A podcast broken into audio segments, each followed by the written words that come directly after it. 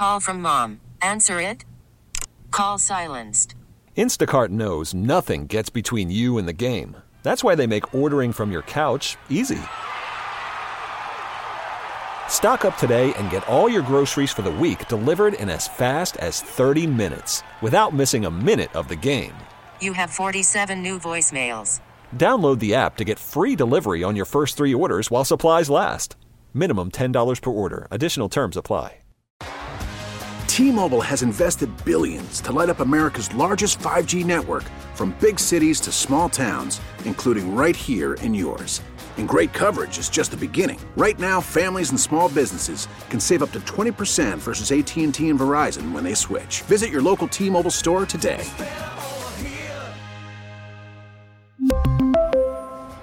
Plan savings with three lines of T Mobile Essentials versus comparable available plans. Plan features and taxes and fees may vary. Shaky now, and I'm kind of nervous. All right, well, while Derek tries to get himself down, WGR Sports Radio 550 presents if he can get, there he goes. We're, we're all right. Sports Talk Saturday. If I got injured on the air and everyone heard it, is that a good workers' comp case? Probably be the easiest one, and I feel like it'd probably be the first time it ever happened here. We also heard it be my own fault, so. Well, yeah, So, yeah, no, it actually wouldn't even be cut and dry at all. it'd just be funny. On WGR It'd be a great open. Sports Radio 550. Welcome in another Sports Talk Saturday. Derek Kramer here with you today as, well, things could have been better. I'm not going to go standing on a chair about it, but things could have been better the last time we've watched each of these teams and the Bills and the Sabres. Both of them losing their opening games, uh, or their last games, not opening games for the Sabres, was opening. But the Sabres dropping their opener at home against the Rangers, and, um, and the Bills dropping a game that really should have been won, but ultimately was insult added to lots of injury in London. And this is one of the things where you just you remember the shirt that uh that that 26 shirts had of the buffalo and it, it mocks the this is fine that's kind of how i'm feeling right now like it's yes, the injuries to Milano, Tre White, Daquan Jones devastate a defense, and I don't know how seriously they can be taken as a Super Bowl contender for the rest of the year. That said, the fire is going on around me, and I'm going to go ahead and grab my mug and go, this is fine. Our teams are fine. The Sabres get bamboozled by the 131 which is boring hockey, and I will get into my diatribe about that later. I'm sure this will cause a rage moment. But teams are going to roll that out more if A, they're not a good coach, B, value defense and security over fun, or C, maybe that's just an adjustment that's going to be made against the Sabres. If you want to shut down the fast team that doesn't adjust to the 131, just implement it get yourself a lead, and you can coast to victory. Maybe this allows for the chance to see what they're really made of, see what Coach Don Granato is made of, and see what this young core is made of because of the fact that they are going to have to adjust and fight it. Because the 131 is not going to go away. It's not going to be something that coaches suddenly don't value. Because the unfortunate part about such a boring hockey system is that it wins games.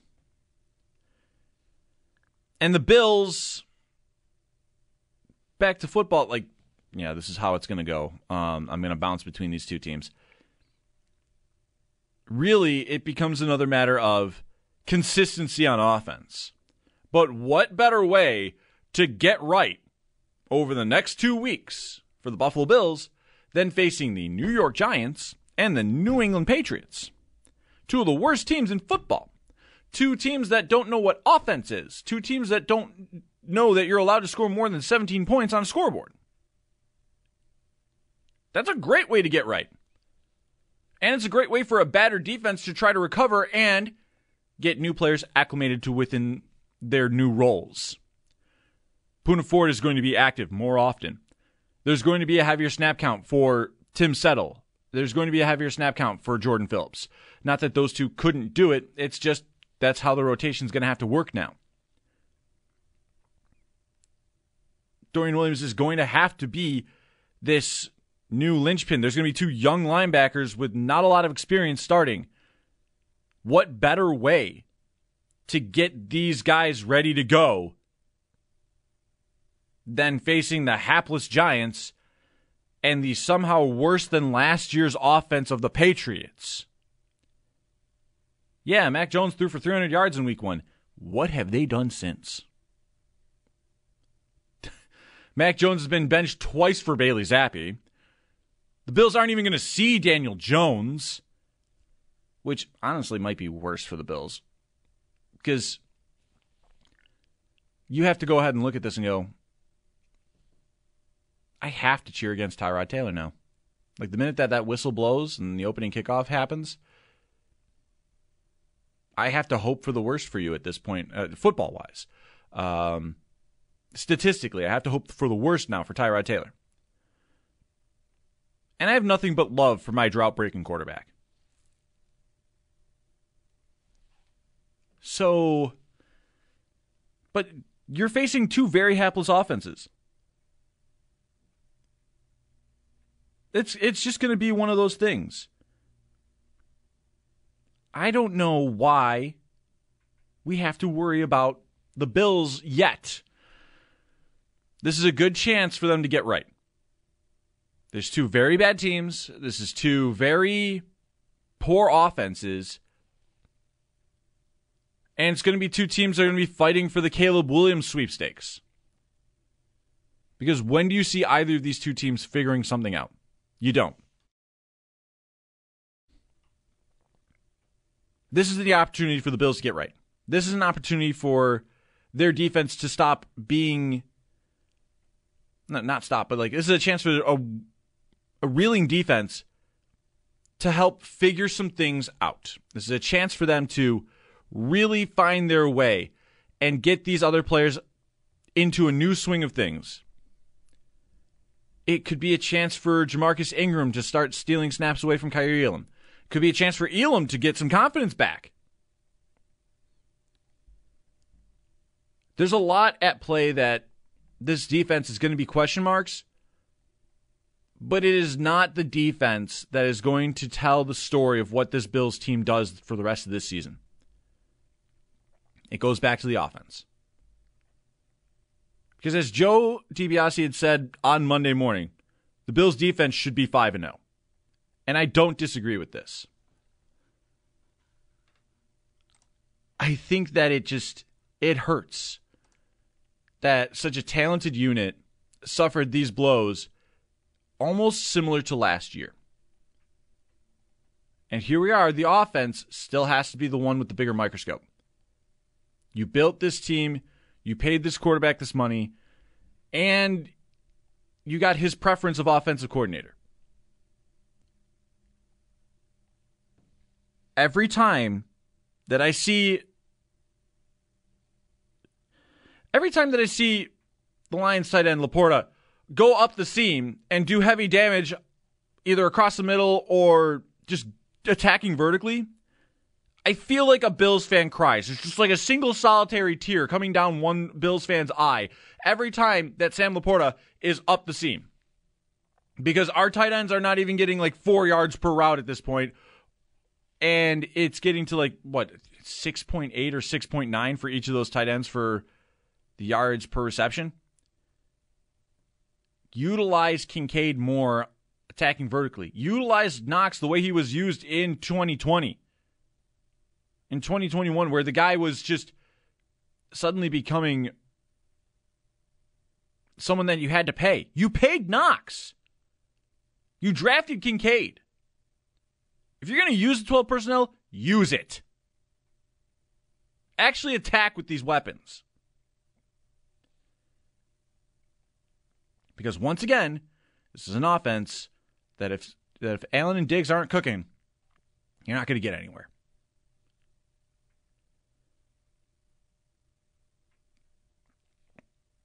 The Bills offense still needs to become something more consistent because they're supposed to be one of the elite units in the National Football League. What happened to the defense is unfortunate. They're going to have to keep on. But in order to make their job easier, Bills need their offense, which puts up these gaudy numbers, to actually be consistent where it matters.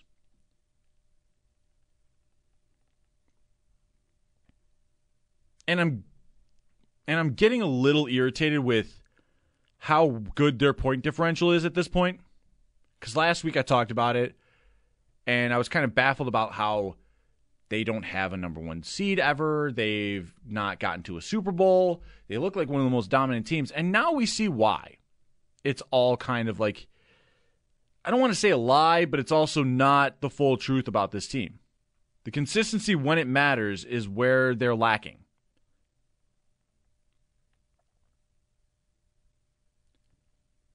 The offense, in particular, needs to be able to be consistent in its approach.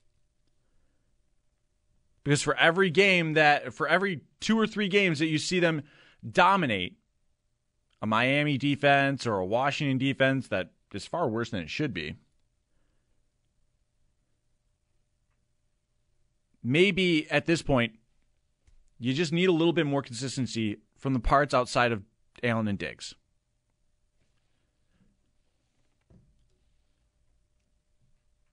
Worried about letting someone else pick out the perfect avocado for your perfect impress them on the third date guacamole? Well, good thing Instacart shoppers are as picky as you are. They find ripe avocados like it's their guac on the line. They are milk expiration date detectives. They bag eggs like the 12 precious pieces of cargo they are. So let Instacart shoppers overthink your groceries so that you can overthink what you'll wear on that third date.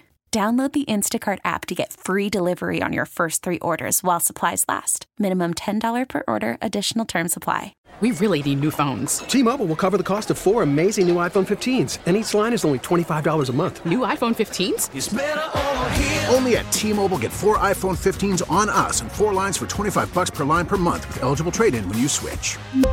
Minimum of four lines for $25 per line per month with auto pay discount using debit or bank account. $5 more per line without auto pay, plus taxes and fees. Phone fee at 24 monthly bill credits for all well qualified customers. Contact us before canceling account to continue bill credits or credit stop and balance on required finance agreement due. $35 per line connection charge apply. Ctmobile.com.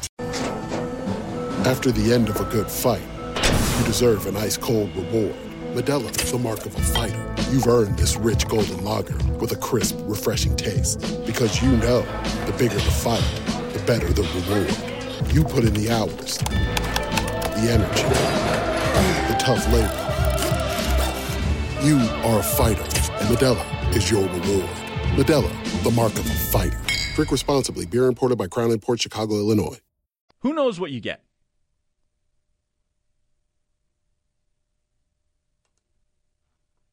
But at the same time, you need more. You deserve to ask for more and a little bit more consistency. Because if you don't get it, then this team is going to have another early exit in January. I don't make the rules. That's how it is. If they don't get what they need, consistency from this offense, and consistency from players that aren't Josh Allen and Stefon Diggs, it will not matter.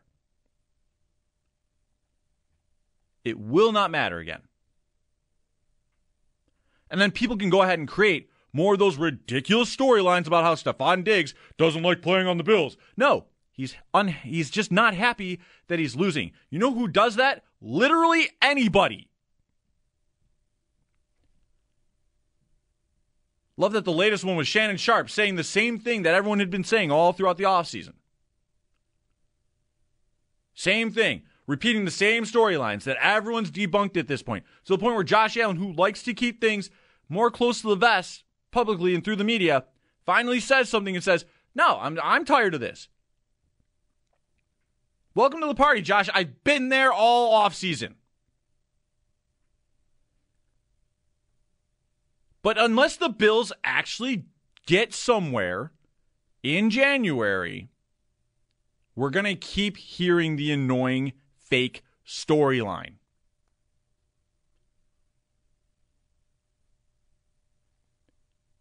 And that's the part that's going to get the most irritating. We'll try to break down a little bit of the inconsistencies with this offense. We'll try to break things down around the league. Why? Because I've got Mark Schofield coming up next here on Sports Talk Saturday. Derek Kramer here with you on a rainy day, but it shouldn't be totally rainy. Let's have some fun throughout the weekend here. You're listening to WGR.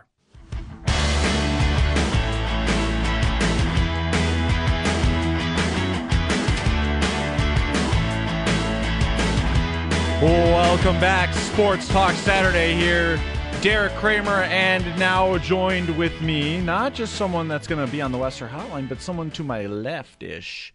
Um, yeah, my left ish. I'm looking at him, but It's he's like straight still- across the straight table, across. kind But like if I if I turn to the microphone, it's left ish. If I turn myself in a chair, now I'm straight across from it. It's T.J. Luckman. What's up, everybody? I wish we had like an applause little thingy that we can play for that one. And It's uh, okay. No applause is necessary. yeah, no, no applause is necessary. TJ will. It's a thankless job to have to work with me, and um, but somebody's got to do I it. I agreed to it, so it, it's it's my own fault. No, I'm kidding. But um, TJ is lucky enough that he wasn't here a couple weeks ago when we had to try like Buffalo Pepsi or anything ridiculously dumb like that. So I was very thankful for that, by the way. yes, no, that was um, Wizard arrives exactly when he is asked to. Like that, that that's what this is with TJ here. Uh, to join us here for the rest of the show. But also joining us now on the West Herr Hotline is one of my favorite people to talk to, and I'm a little upset that I, that it's been a long time. But I've got Mark Schofield now joining us here on Sports Talk Saturday. Mark, it's Derek, it's TJ. How are you now? I'm doing well, my friend. Always great to be with you. It has been too long. TJ, great to have you here as well. Excited to talk a little football, and I'm I'm really got my fingers crossed that you're not going to ask me a single question about the New England Patriots because that would make my Saturday morning a little bit better if you just avoid that topic altogether. Mark, you've been gracious to me for years about the dominance of the Patriots, so I will spare you this time around. Also because it's not Patriots week. Um, also perfect timing. Like I don't have to ask you questions about the Patriots because the Bills aren't playing them yet. Um, so we'll spare you this one. Well, I appreciate that because there's not a lot of fun stuff to be said about the New England Patriots right now, unless, of course, you're a Bills fan, in which case you'd love me to talk about the Patriots a little bit longer. I get it. Well, we're not going to worry about that, but we are going to focus a little bit with the Bills here. Um, a loss in London that was a little more devastating than the scoreboard indicates, obviously. The defense suffering three major blows within two weeks of having Tre'Davious White, Matt Milano, and Daquan Jones all knocked out of the lineup and taking what was looking like a dominant unit and making them a little less formidable.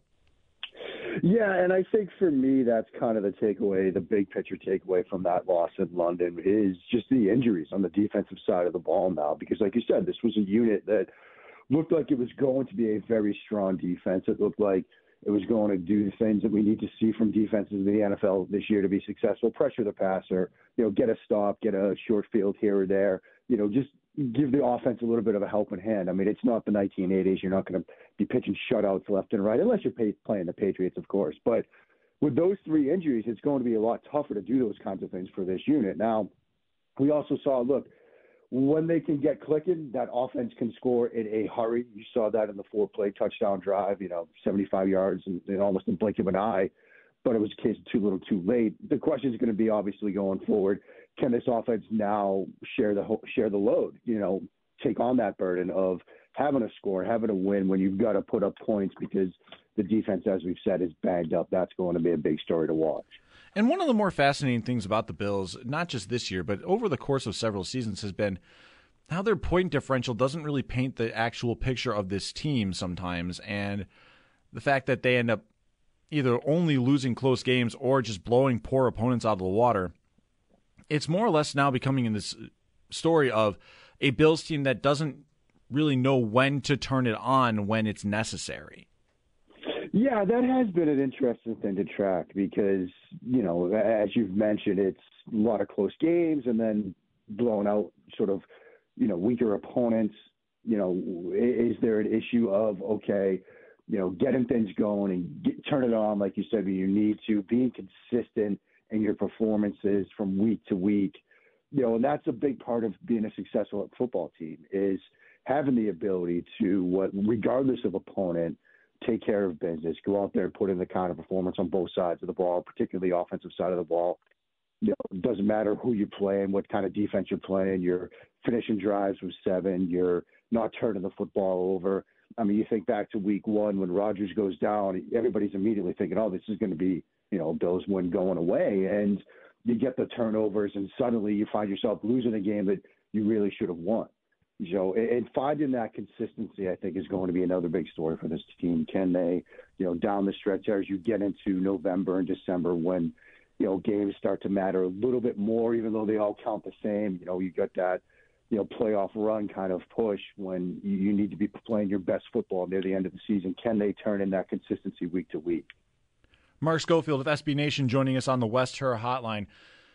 Mark, while there needs to be some consistency issues figured out on the offense, it is looking like another just ho hum kind of season for Josh Allen and for Stefon Diggs, who are once again amongst the leaders in yards, production, and everything else of the sort. But it's also turning into a different bit of a story where the offensive line has become one of the Bills' um, better things within this offense. Yeah, and that was a question coming into the offseason, right? You know, uh, one of my favorite parts about being at the combine is seeing what beat reporters stand in front of what podiums because that's I think one of the biggest windows into oh, what it's what is the team going to do this offseason. And interestingly enough, when I saw a lot of Patriots beat reporters in front of say C.J. Stroud and Anthony Richardson, it got me thinking. But every beats reporter, every Bills reporter I saw was in front of offensive linemen, you know, because that that was a position that it was obvious the Bills wanted to improve this offseason. And the fact that that unit is, as you said, performing the way it is, that's going to be a big down the stretch as well because you start thinking about the different ways teams can win games and the different things that teams can sort of hang their hat on when it gets to be third quarter, fourth quarter, third down late. You think about a team like the Philadelphia Eagles, and one of the things that they can sort of hang their hat on when you know th- things get tough in a close game is they've got perhaps the best offensive line in football, the best position group in football. That offensive line, it's been so good during their recent success. That's a good thing to have. And if the Bills have that ability now with that offensive line to, you know, understand that when it's third and seven, Allen's going to be protected. He's going to have time. When it's you know, a situation where you need a big play, you're going to be able to get it blocked up. That's huge for a team to have. There are a lot of teams that would love to have that kind of stability that kind of success, that ability to lead into something, hand their hat on when it's third and seven late. And so that's going to be big for this team too, especially if you know it's a situation where because of the injuries on the defensive side of the ball, you need to win games with your offense. That's a big thing to have. Now, Mark, I want to shift over to the Giants here a little bit. The Bills are playing uh, against a defensive unit. Azeez Ojulari is going to be out this Sunday. What are the Bills' keys on offense against this Giants defense that they can be successful with? I mean, I think big picture wise, before diving into sort of film wise and nitty gritty kind of stuff, just take care of the football. I mean, this is a game where you're going up against a team in the Giants that, you know, I've written this earlier this season, kind of is now getting punished for being a season early. I mean, last year expectations were not high. Joe Schoen, their general manager, was coming in and saying, look, we had a number of roster decisions that we needed to make from a, a standpoint of we had to create some cap space. We were up against it from a financial standpoint. And then they turn around and make this run to the playoffs. And it was fantastic. It was great. They're kind of a year ahead of schedule, but now they're paying the price for it because you had to make some decisions like the Daniel Jones contract. Now you're playing a tougher schedule. Now you're not going to sneak up on teams. And you're seeing the results of it right now. They're banged up. Jones is out, so you're going to get an old friend across the field and Tyrod Taylor take care of the football. I mean, I think that's the big picture thing. In terms of going up against this defense specifically, I think this is a game where you can have some success running the football a little bit. I think because they're a little bit banged up, I think you're going to have time for Josh Allen. Obviously, they have some players that can still rush the passer, but with the success of your offensive line, you can do some things schematically to sort of neutralize threats there get things blocked up from a protection standpoint and have success throwing and particularly throwing downfield. I think they can have some success pushing the ball downfield in the vertical passing game. So I think this is an opportunity for the Bills to have a good performance. Now it's you know, obviously you have to go do it. You know, nothing's easy in the NFL, but I think this is an opportunity for the Bills to have a very good game against a team that's kind of paying the price for being a year early with their success last season. Mark, about the Giants, uh, focusing a little bit more there, and you saying, you know, being punished for the success of being a year early. Daniel Jones, uh, how do I put this nicely? Might be one of the best thieves of our time or con men of our time, um, with a contract that looked a little bit rich for his abilities, and now statistically it's been awful. You look at how he's played, and it hasn't been good. Do you think maybe there's a little bit of a, a chance of stability here for him to sit out um, and possibly avoid the best pass rush in the National Football League right now? The Bills lead it with 21 sacks, but more importantly, be able to actually like take a seat, really try to learn a little bit more, um, almost akin to like when Josh Allen had to go out with injury. I mean, possibly, but I mean, we're not talking about a rookie quarterback or a second-year quarterback. He's in the, been in the league for a while now. I mean, I generally think that there are instances where a younger quarterback has to sit down due to injury or you know poor play, and it's an opportunity for them to sort of get that reset, to take a step back, get a breather, start seeing things again from a different perspective and oh yeah okay now now i get it when we're in this protection scheme when we're trying to do this against this coverage this is what i should be doing i i think there are moments in a young quarterback's career where you can benefit from that but I mean, Daniel Jones is a little bit more advanced than that at this point. You're expecting him to be able to see pressures. You're expecting him to be able to feel pressure better, and that's been a problem for him this year. And when you're trying to like struggle with, when you're struggling with that, behind an offensive line that is struggling, it's not the great best combination. Now, I think there is a benefit in which he'll get to avoid this Buffalo pass rush, which obviously has been good, as you've said. So he'll benefit from not having to go against that unit because of the struggles up front that they have, because of his inconsistency in seeing and feeling and reacting to pressures this season. But the big picture idea of, oh, you know, this is a chance for him to reset – he shouldn't need that at this point in his career. And I, I think that's the the bigger picture issue that I have with Jones at this point is, you know, we're well into his career. We're past the idea of a second year jump, a third year leap, and all of that stuff. He should be farther along with these issues than he is right now. Now, last year was great. You know, a lot of it was designed runs, QB read. You know, I, I've seen people on social media saying, look, we gave – you know, Brian Daboll Coach of the Year honors and things like that because he ran zone read with Daniel Jones. Like, how hard was that to do? Had a 120 design rushing attempts as a quarterback last year, career high.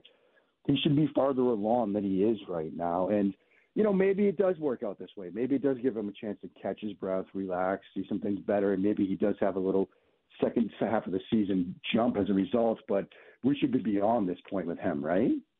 You would think, and um, 100% but again, it's one of those things where you look at it, and part of how I let it in was, you know, possibly being one of the best con men I've seen in a while. Yeah, uh, the yeah. the Giants, though, looking like one of these teams that's going to be fighting for the Caleb Williams sweepstakes or the Drake Maye consolation prize, and a couple of other struggling offenses along that way. I, I, won't mention one team that is in that race all of a sudden, but uh, another one that has caught everyone's attention and even transcended leagues, uh, the Pittsburgh Steelers. Uh, we got Fire Canada chance from PPG in the NHL when the Penguins were playing the other night. So, what is up with just how bad and how fascinatingly bad the Pittsburgh Steelers are offensively? I can't make sense of it, and I, I actually pointed this out on Twitter X like last week or so you know, I had Steelers fans sending me clips begging me for help. Like, what are they trying to do with this play? And, you know, you start looking at specific plays from a route concept standpoint, from a protection standpoint, and it just all feels just disjointed. You know, you study this offense on film, and it's, you know, I, I've described it as sort of a high school style offense. Like, you know, you've got one or two routes, you've got base protection schemes. It seems like it's a pretty easy offense for an opposing defensive coordinator to game plan for. Now they they find ways to win. They find ways to win ugly. That defense is certainly going to keep them in games. And I think the best description I've heard for the Steelers, my buddy JP Acosta over at SB Nation last week when we were doing our weekly, you know, Monday podcast recapping all the games, he said, look, the Steelers are who we thought the Patriots were going to be. you know, we thought the Patriots were going to be a good defense that kept them in games and their offense would find ways to win. That's kind of where I think the Steelers are. I think that's a great description for them because the offense is disjointed, doesn't seem to make sense at times. It doesn't seem like they're making the best use of the players that they have at their disposal, like Pickens and others. But that defense is good enough that when you can get some drops or you can force some turnovers or you can do some things on the defensive side of the ball to keep your offense in games, they might find a way to somehow win. And perhaps, look, everybody saw the clip of Canada on the touchdown where it seemed like he didn't know what was going on. Maybe almost win at his expense, you could say.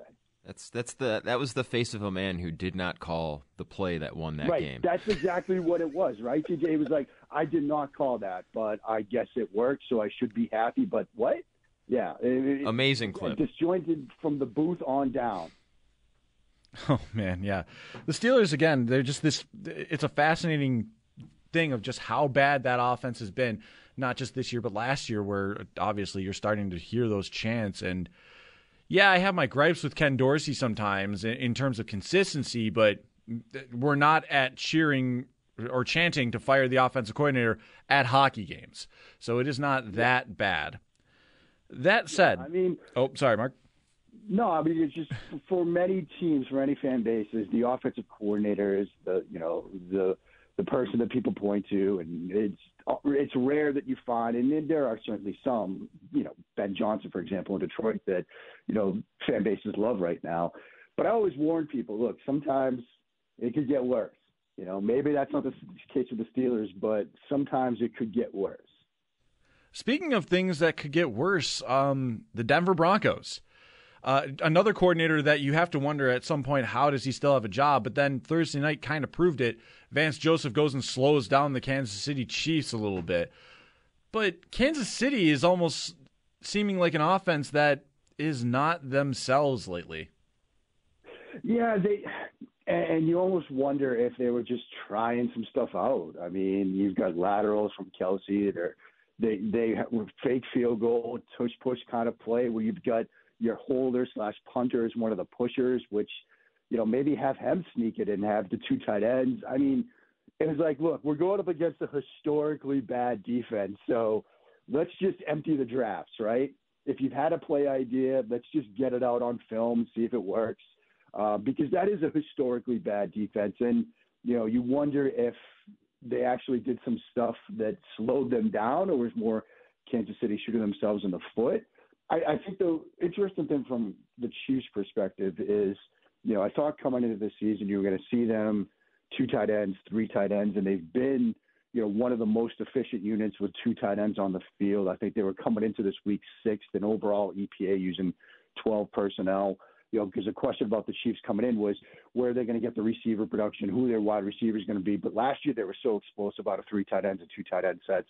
They've been efficient with 12 personnel this year. They're going to lean into that more as we get down the stretch here and into towards the postseason. But I, I look at Thursday night. I think it was look, we're going up against a bad defense. Let's try some different things. Let's you know see you know feel our th- feel some things out a little bit.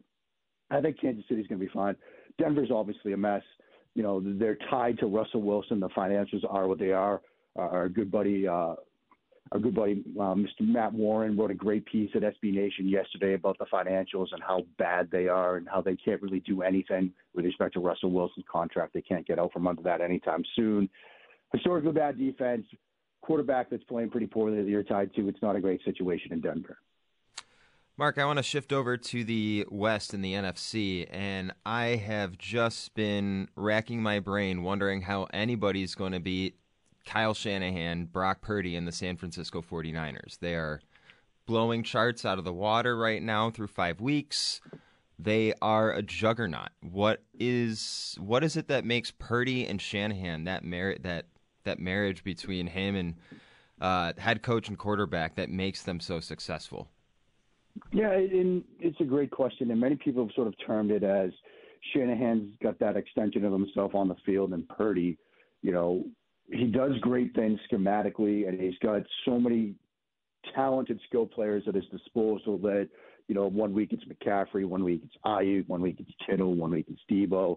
They build in concepts off of their foundational concepts that stress defenses in so many different ways. You might see them run the same play three times, but it's three different plays because of the way they move pieces around. Sometimes it's McCaffrey in the slot and Deebo, in the backfield. Sometimes it's McCaffrey in the backfield and Deebo in the slot. Sometimes it's Kittle in the backfield or Kyle Juszczyk. And they just they can beat you so many different ways, running some foundational stuff that it still looks different. But the jump has been Purdy, and I know Purdy has been a huge talking point this entire season. But think you look at the game he had the other night against Dallas you look at the game he had in week one against Pittsburgh, where the Steelers really did some creative things to get some free runners at him from a pressure standpoint, to get players in throwing lanes from a coverage standpoint. But Purdy was ahead of it all with his mind. You know, there was a play where he wants to throw a slant to, I, I believe it was Aiyuk on the right side of the field, but TJ Watt bluffs a pass rush and drops underneath the slant. You know, they've got that play taken away. I think Purdy last year would have thrown it and throw the pick. But instead, he sees it, comes off, it goes backside to McCaffrey on a check down, and it's a big play. They had a Minkah Fitzpatrick, Minkah Fitzpatrick free rush on a corner blitz. He spins away from it and makes a throw. He's taken a little bit of a step on not just running the offense, but expanding it. And so I think that's the critical part to what they're doing this year. Last year, it was paint by numbers quarterback. I've heard people call him as an NPC QB. But this year, he's sort of kicked it up a notch. He's adding some extra stuff to it that's gone beyond just the bare bones of the offensive design that, call, that Shanahan is calling. And so I think that's what's making this team dangerous right now. As far as what can stop them, you know, you start thinking about teams they might see down the road in the playoffs. I, it's hard to say that Dallas could. That just looks like a really bad matchup for them from the Cowboys' perspective. Philadelphia still certainly could because of the things that they can do on offense, because of what they can do on defense. I think that looks like it's going to be an NFC title game. Obviously, the dark dark horse is Detroit. I think Detroit's got a style of play and what they do defensively, what they do on offense as well, that could give San Francisco some trouble. But right now, the Niners look like because of what we're seeing from Purdy and the different ways they can beat you, they look like the class of the NFC. Mark, I would be remiss if I didn't ask you about the upcoming quarterback class. This is how we got into plenty of conversations over the years. It's how it all started. So you know I got to circle it back this way because this is looking like a very hyped up quarterback class, a lot more hyped up than say the past several seasons even. Uh, you've got Caleb Williams, you got Drake Maye. There's plenty of real prestige coming in for this quarterback class and a lot of bad teams that could use some answers under center.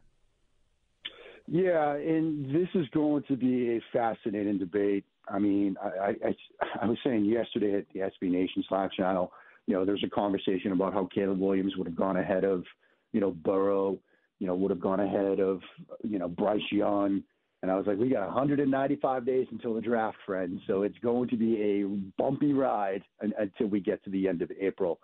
But it does look like it's going to be a very good quarterback class. Now, you mentioned the two at the top, Williams, Maye. Most people have Williams one. Some people have Maye one. They're both very good. They're both very talented. But it doesn't end there. And I think later today, we get Oregon and Washington, which last year was a tremendous game. You know, one of my favorite games from last year's college football season. But the two quarterbacks we're going to see in that game, Bo Nix and Michael Penix Jr., are both extremely talented. Nix looks nothing like the quarterback he was when he was at Auburn. He's taken a huge step forward the past couple of seasons. Michael Penix Jr. has an electric arm, you know, athletic as well. Those two quarterbacks are in the sort of mix for that QB3 discussion. Quinn Ewers has had a leap of his own. You know, they lost last night. I don't know what his plans are, but Shedeur Sanders is a very talented quarterback as well. He can make some throws that, you know, you often don't see quarterbacks making or even trying. He's been fun to watch as well. Again, I don't know what his plans are. I would imagine he probably goes back for another year because Colorado is, again, a team that's sort of ahead of schedule. They won and been more competitive than people probably thought they were going to be because of the turnover at Colorado. But next year they could be dynamic it's a fun quarterback class. Now there's a long way to go, but it's it's a talented group. We're going to have three, four, I think, in the first round, maybe more. Who knows? Um, but it's a very, very it's shaping up to be a very good quarterback class. Mark, thank you as always for uh, taking your time to be able to talk with us. It's been a long time coming. Um, so I'm personally very happy that I've been able to talk to you again. And you know this next part. Tell the people where to find your work if they are under a rock for some reason and not following you already. Well, Derek, it has been too long. It was great to catch up with you and chat some ball. TJ, fantastic to chat with you today. Uh, Mark Schofield on X, Twitter, the Bird app, whatever we're calling it these days, uh, SBNation.com. Um, you can find all the great work over there. Thanks so much, friends. Have a fantastic Saturday. Enjoy the games this weekend. Mark, you know we will, and we hope for the same for you. And um, hopefully, I, I'm conflicted. I want you to feel better about your football team, but at the same time, I very much 20 years of me says I don't. But as a friend, I hope that it gets easier. I mean, yeah. I hope for me that it gets easier. Don't don't don't hope for me that it gets better or good or anything. Just hope that it gets easier. Yes. However form that takes. How about that? there we go. Hopefully, dealing with them and that uh, offensive ineptitude, it gets easier. I mean, we have 20 years of practice. If you need to ask us questions about how to cope with it, uh, we've got the cope. So we can Hey, help you out. Season started, so there we go. There you go. Perfect. Exactly. Mark, enjoy your weekend. Thanks so much, friends. Have a good one. Mark, Schofield, SB Nation, joining us there on the West Herr Hotline. Well, speaking of hockey, that's a nice way to tease the next segment. Um, I was very salty about dealing with the 131, and I'm going to address that salt mine in the next segment. Why is it so annoying? Why do I want to create a time machine to fix the trap from the 90s? And what can the Sabres do about it to make sure that if they do have to keep facing it, how can they adjust? We'll have that, plenty more. Bills, Sabres, whatever you want, 803 0550, because now it is your turn to join us here on WGR.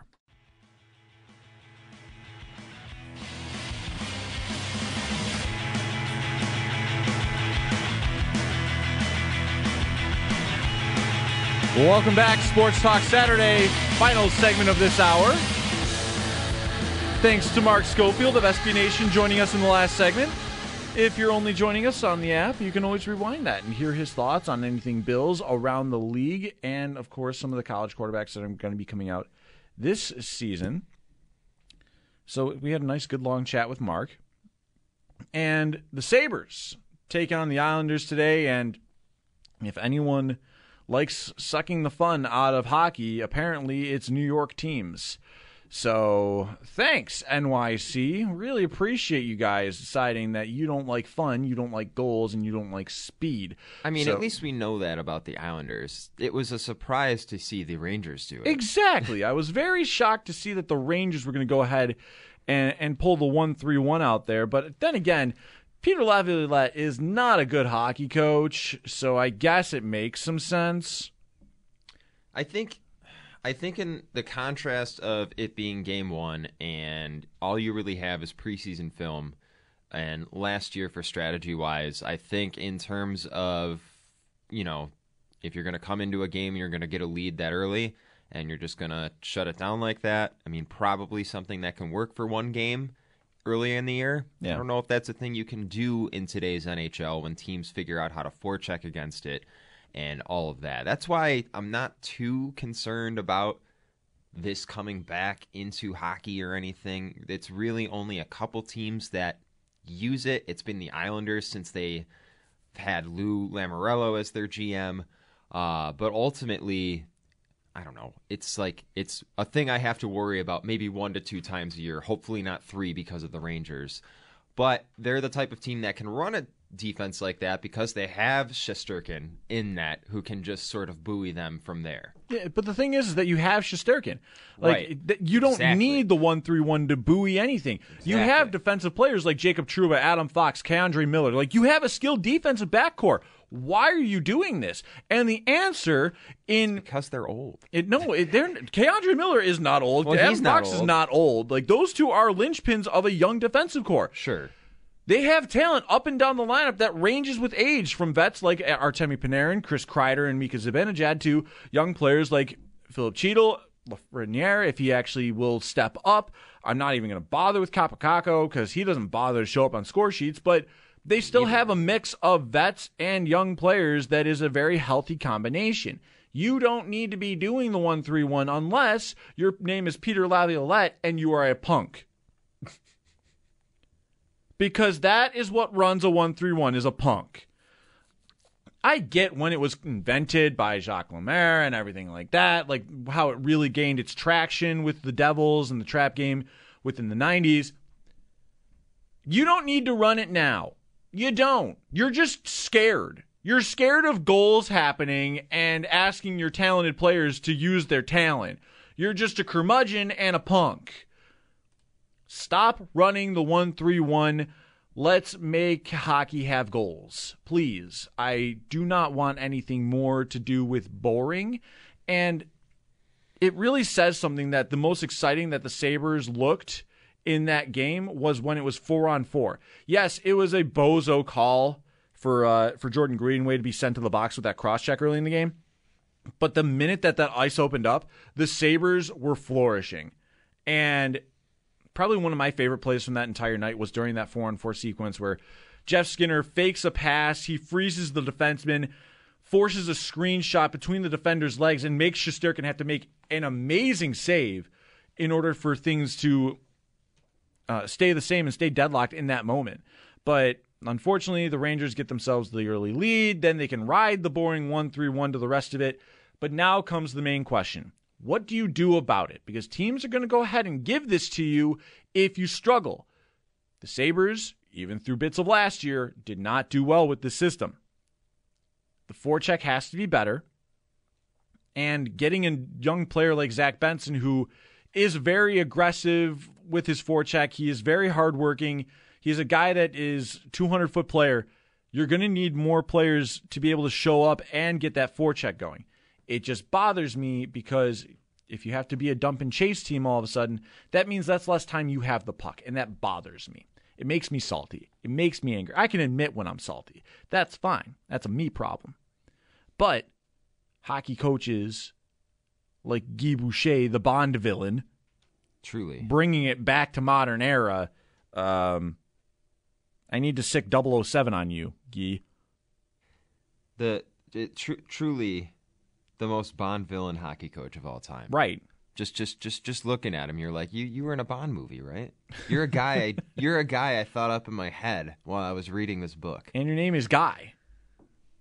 Right. He's just- he's just a guy. So you're so you're called Guy. Yeah. This is how it works. But to me, he's just a guy that brought the 131 back and, and, and makes me salty. now we're full circle. Now we're full circle. But we've got time now for you. 803 551 888 552 550. Bills taking on the Giants with a defense that is banged up to everything. Offensive issues with consistency. And the bogus Stefon Diggs narrative continuing to be revived almost on an every week basis at this point. It's kind of like the Pat Kane Sabres rumors, the, cockroach that'll never go away. What do you got for us? Give us a call, or you can keep listening on to us. No matter what, Sports Talk Saturday rolls on here. Derek Kramer, TJ Luckman, you're listening to WGR.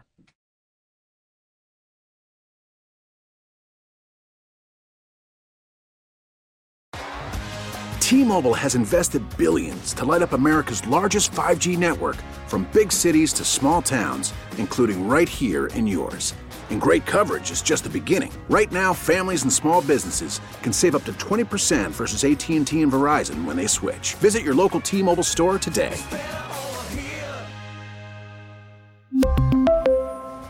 Plan savings with three lines of T Mobile Essentials versus comparable available plans. Plan features and taxes and fees may vary. Protect your vehicle's engine with a full synthetic oil change and save with Mobil 1 at O'Reilly Auto Parts. Purchase five quarts of Mobil 1 full synthetic motor oil and receive a $10 O'Reilly gift card after rebate. See store for details. With your Mobil 1 purchase, you'll also receive two times points during O'Rewards Bonus Points Month at O'Reilly Auto Parts. Oh, oh, oh, O'Reilly Auto Parts. We get it. Attention spans just aren't what they used to be heads in social media and eyes on Netflix. But what do people do with their ears? Well, for one, they're listening to audio. Americans spend 4.4 hours with audio every day. Oh, and you want the proof? Well, you just sat through this ad that's now approaching 30 seconds. What could you say to a potential customer in 30 seconds? Let Audacy put together a media plan tailor made for your unique marketing needs. Advertise with Audacy. Visit ads.audacy.com.